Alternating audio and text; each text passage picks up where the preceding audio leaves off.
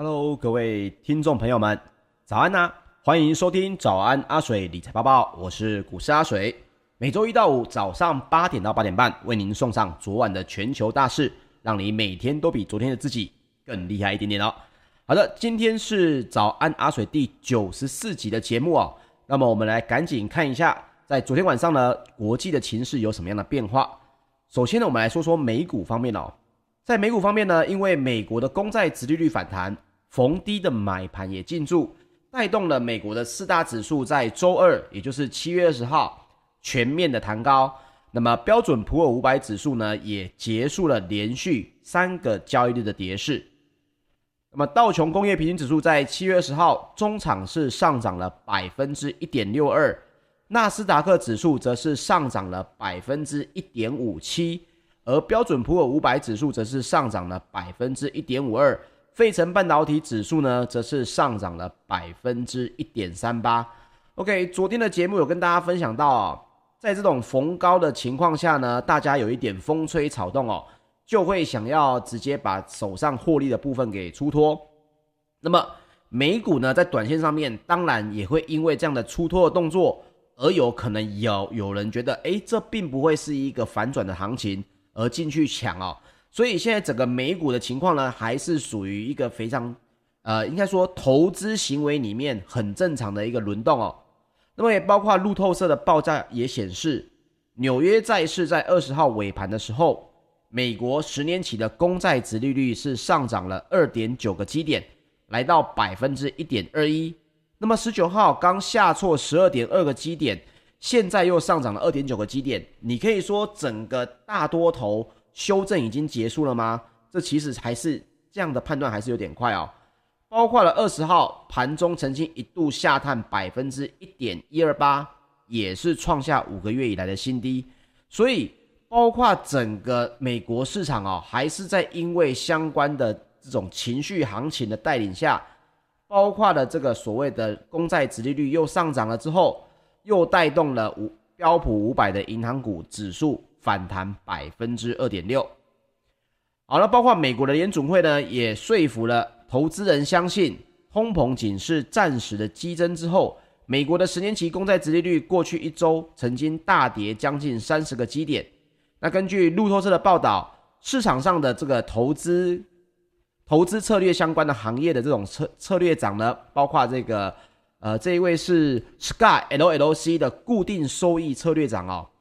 他也说。二十号稍早，似乎有人回补空单，也带动了长债殖利率的下滑。也就是说，殖利率二十号的波动纯粹受技术面影响，跟基本面无关。这句话什么意思？其实他讲的就是阿水在讲的这件事情。也就是说，有些人呢可能放空了之后呢，接下来他回补了空单，所以只是一个所谓的技术面上的啊，这就是单纯的空单受到回补。所以呢，是技术面的影响，并不是说哦又看好了什么基本面啊，还是看好了什么情况。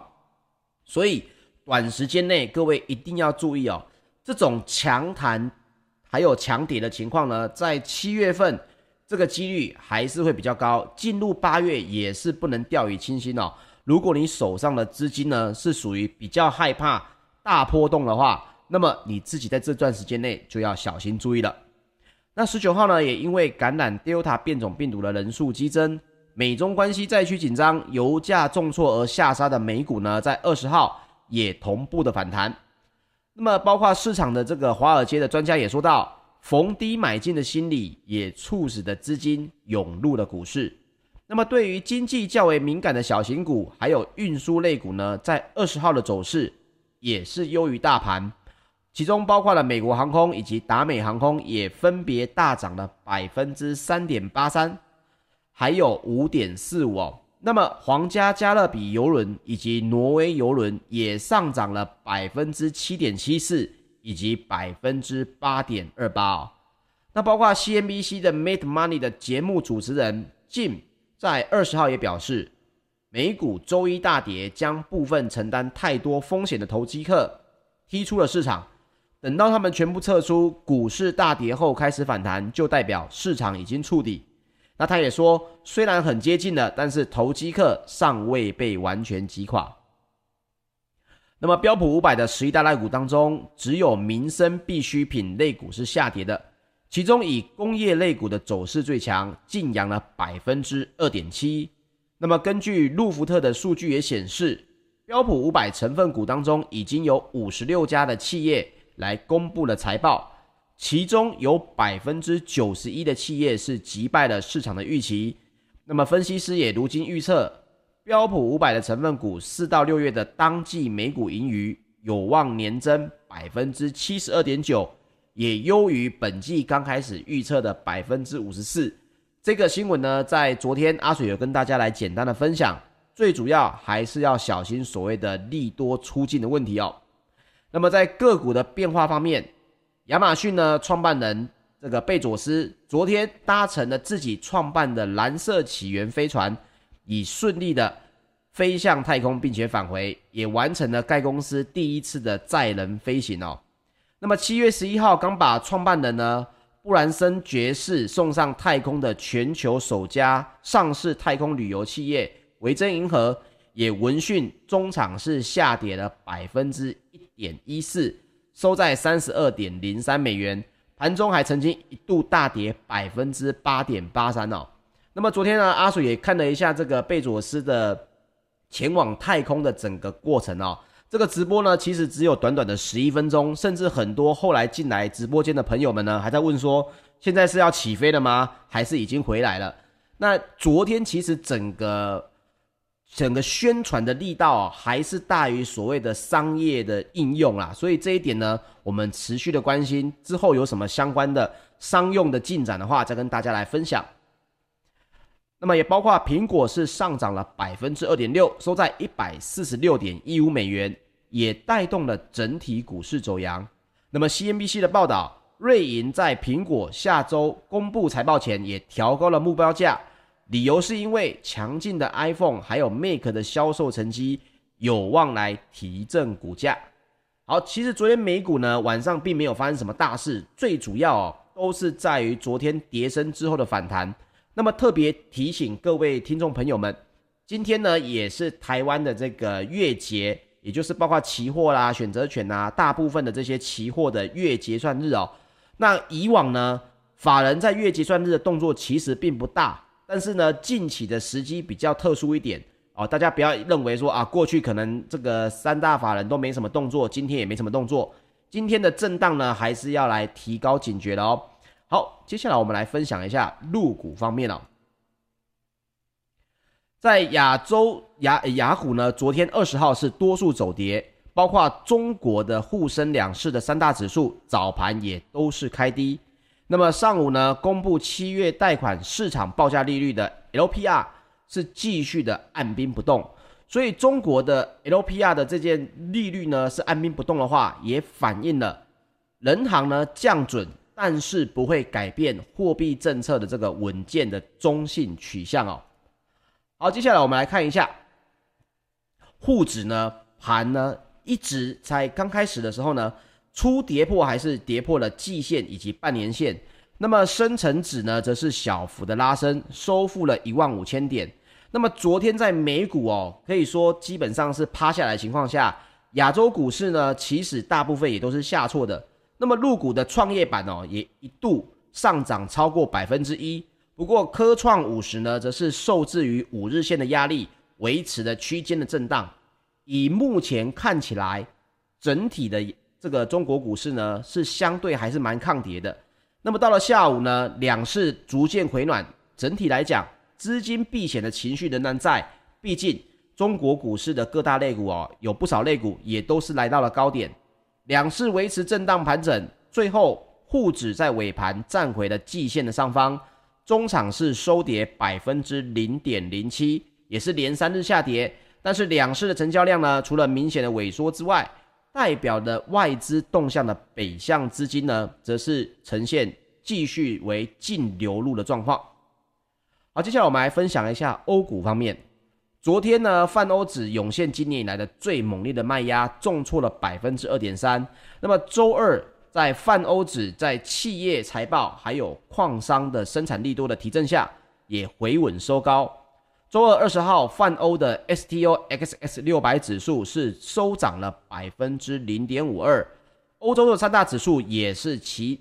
齐反弹哦，包括了英国的 FTSE 一百指数上涨了百分之零点五四，德国的 DAX 指数则是上涨了百分之零点五五，那么法国的指数呢，CAC 指数则是上涨了百分之零点八一。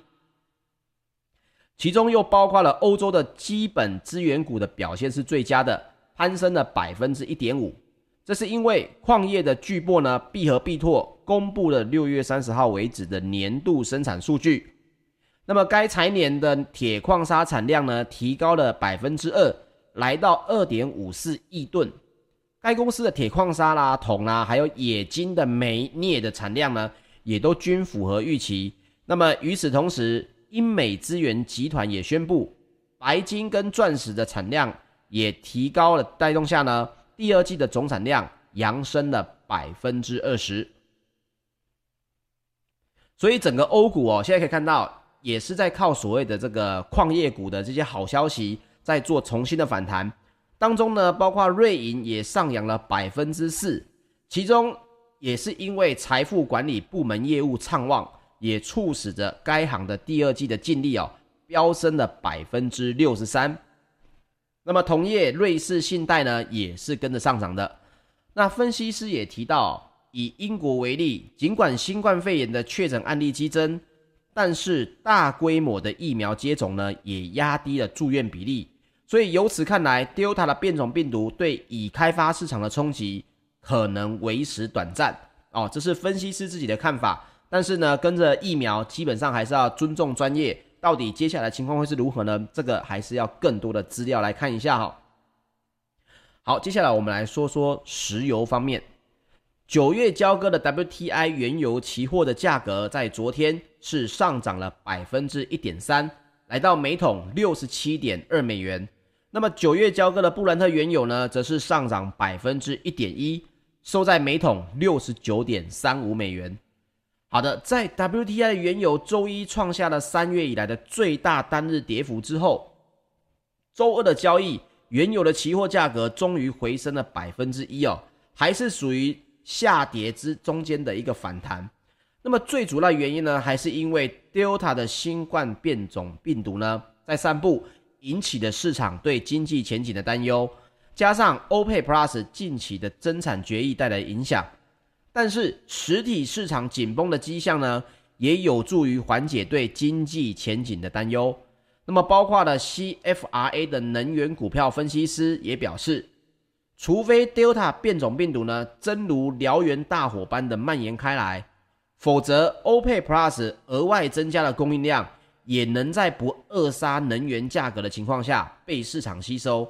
这句话是什么意思呢？这句话的意思是。除非是全球的整体复苏状况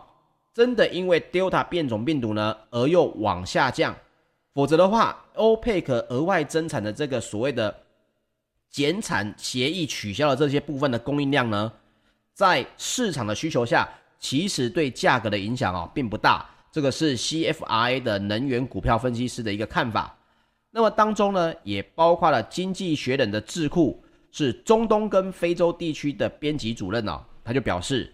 ，OPEC Plus 的谨慎生产战略将继续取决于全球复苏的步伐。那么 OPEC Plus 呢，也将密切的关注这个新冠肺炎的周期性爆发，并对产量进行必要的调整，以维持市场的份额。他的讲的市场份额就是避免因为价格的高涨哦，让其他。比如说，美国的页岩油的这个开发哦，来整体的上升。那么与此同时，美银的财富管理高级投资策略师也表示，新冠变种病毒 Delta 对需求成长的影响仍然是一个问题。随着市场解决这些问题，价格呢可能会测试第二季初的一个低点。那么然而，扎实的返校季跟库存减少，也就意味着二零二一年剩余的时间呢，这个石油的价格。仍然应该会远高于二零二零年的一个均价。那么也因为石油供应收紧，所以美国的原油库存呢也低于每年此时的五年平均水准。包括了 EIA 在上周已经公布的原油供应量也是连续八周的下降，预计本周三呢又要要再公布，又是一周的下降了哦。那么根据标准普尔全球普氏能源资讯的调查，分析师普遍预期到上周，也就是七月十六号，美国的原油供应量将会下降六百七十万桶，汽油的供应量呢是下降一百一十万桶，而蒸馏油的供应量则会下降六十万桶哦。好，今天的这个国际新闻呢，其实并不多，所以最后面呢，阿水还是补充了一个日股的这个相关个股方面。原因是为什么呢？这跟大家分享一个我的小小的技法哦。我喜欢在市场呢受到并不是所谓的基本面，而是情绪的一种影响的而造成的大跌的情况下，我会想要去看看全球各大市场当中到底有哪些股票是逆势收涨的。为什么呢？你可以想想，当全全部的投资人都想要做类似的事的时候，所以大部分的股票不管是基本面好或坏。大家都会认为现在价格高了，赶紧呢出脱一下。在这个情况下，还有大笔的资金，甚至大量的资金流入某些个股的话，也代表着这档个股它的未来性不只是受到了大部分人的认同，也代表着这个所谓的需求可能在现在来讲，接下来也还有一个高点哦。当然，这并不是每一档看到上涨的股票都是如此，不过。你在找这个相关的产业，比如说像现在这个全球的情况，你会觉得哎呀好复杂，一会通膨，一会升息，一会减少 QE，一会又说新冠肺炎，那怎么办呢？像我就会去找这些类似的个股来去看看，到底这些市场个股当中呢，有哪些还是逆势走升的哦。那么我昨天呢有看到了其中一档，那我要提醒大家的是，并不是跟大家讲这个行业接下来非常的好。只是我分享我的看法，跟大家来做一下 share 啊。我看到的呢是这个日本的晶片电阻大厂哦，KOA。这个因为日欧的市场呢，它的产业机器哦，用电阻的需求非常的好。那昨天大家也知道，雅股呢基本上是跟着美股是全面趴下的。但是日本的晶片电阻大厂呢，KOA，它上修了上一季的财测预估，它的纯益呢，竟然直接暴增了八点七倍啊！注意哦，这不是百分之八点七，而是百分之八百七十哦，也激励了这个 KOA 的股价呢一度狂飙百分之十。那么根据雅虎 Finance 的报价显示，截至台湾时间二十号上午十一点为止呢，KOA 是大涨了百分之二点零二。那表现呢，也远优于东证一部的指数，因为当时东证的指数是下跌百分之一左右，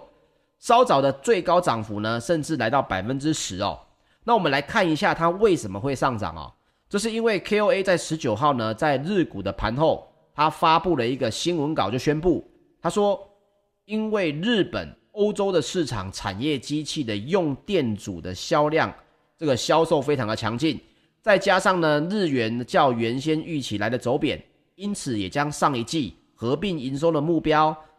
从原本预估的一百四十九亿日元上修到一百五十九亿日元，比去年同期大增了百分之四十六。那显示本业获利情况的合并营收利益呢，也自十亿日元大幅上修到十九点二四日元哦，比去年同期直接暴增了四百。四百个百分点哦，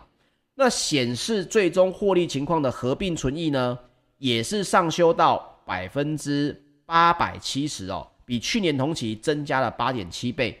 那么 KOA 它其实是一个全球应该是属于前五大哦，我看到的资讯有人讲前五大，全球前五大的这个晶片的这个电阻大厂，所以呢也包括了在在七月二十七号。还要再公布上一季的财报跟本季的财报预估，那么也根据的日本电子情报技术产业协会哦，六月三十号公布的统计数据的指出，这是因为来自欧美的需求是在暴增的，带动了二零二一年四月份日本的电子零件厂全球的出货金额呢，比去年同月增加了将近要四成，来到三千五百七十八亿日元。也是连续第八个月持续增长哦，那增幅呢也创下了这个日本电子情报技术产业协会有资料以来的二零一四年以来史上最大。所以出货额在增加，就是所谓的营收在成长。那么其中呢，四月份日常的店主出货额也比去年大增了百分之三十九，也是连续第七个月的增长。好，这个是日本的大厂的情况。当然，台股呢相关的这些产业，这个之前阿水在上别人的节目的时候也有聊到，比如说 MCU 啦，也有聊到这个 MOSFET 啦。那么晶片电阻其实也有相当多的这个电台厂哦，也是在这个产业链里面。各位呢可以自己去搜寻一下，找寻一下这个接下来的发展，或许呢也可以找到不错的标的。那这一点呢，因为今天国际的新闻比较少，阿水就补充给各位。OK，以上呢就是本集的节目内容，谢谢大家的收听，请记得帮我订阅 YouTube 频道，点开小铃铛。如果喜欢我们的节目，也请您留言支持或者按赞分享。谢谢各位，我们明天早上八点再见，大家拜拜。